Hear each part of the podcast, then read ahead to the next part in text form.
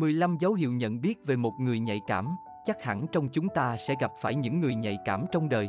Họ là những người được cho là yếu đuối, nhiều suy nghĩ và thậm chí là dễ bị tổn thương và để ý quá mức những chuyện diễn ra xung quanh. Bên cạnh đó, người nhạy cảm đôi lúc hơi khó gần, họ kín tiếng và giữ suy nghĩ riêng cho bản thân. Đồng thời nhiều lúc bạn cảm thấy mệt khi lúc nào cũng phải rất cẩn thận từng lời ăn tiếng nói để họ không bị tổn thương. Thế nhưng những người có tâm hồn nhạy cảm lại có tâm hồn đẹp và đối với họ luôn có cách riêng để duy trì và vun đắp cho những mối quan hệ. Nếu xung quanh bạn có những người nhạy cảm như thế, hãy đọc và cảm nhận họ như thế nào trong 15 điều dưới đây nhé. 1. Người nhạy cảm hay suy nghĩ câu nói của người khác dù là một câu nói đùa. Họ quá lương thiện và không muốn người khác nghĩ sai về mình, chứ không phải họ có tâm cơ sâu xa gì đâu. 2. Họ luôn quan tâm tới việc mọi người để ý tới mình như thế nào và lúc nào cũng tự làm khó bản thân phải làm hài lòng người. Muốn trở nên tốt hơn nên thường khiến bản thân không vui. 3. Lúc nào cũng sợ người khác ghét mình, luôn giữ trong lòng những điều người khác bàn tán bản thân. Thường xuyên nghĩ ngợi những chuyện đó rồi khiến bản thân lại buồn hơn. 4. Làm điều gì cũng nghĩ tới người khác và sợ mất lòng những người xung quanh. Bản thân lúc nào cũng dè dặt cẩn thận. 5.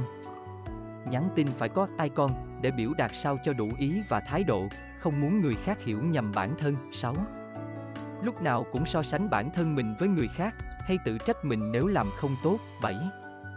Ngoài mặt thì vui vẻ hòa đồng nhưng bên trong thì lại cực kỳ yếu đuối. Ai đánh giá mình không tốt là suy nghĩ nhiều lắm, nào là sợ làm người khác buồn, bản thân có làm sai điều gì không hay nếu có thì tự lên án mình thật lâu. 8.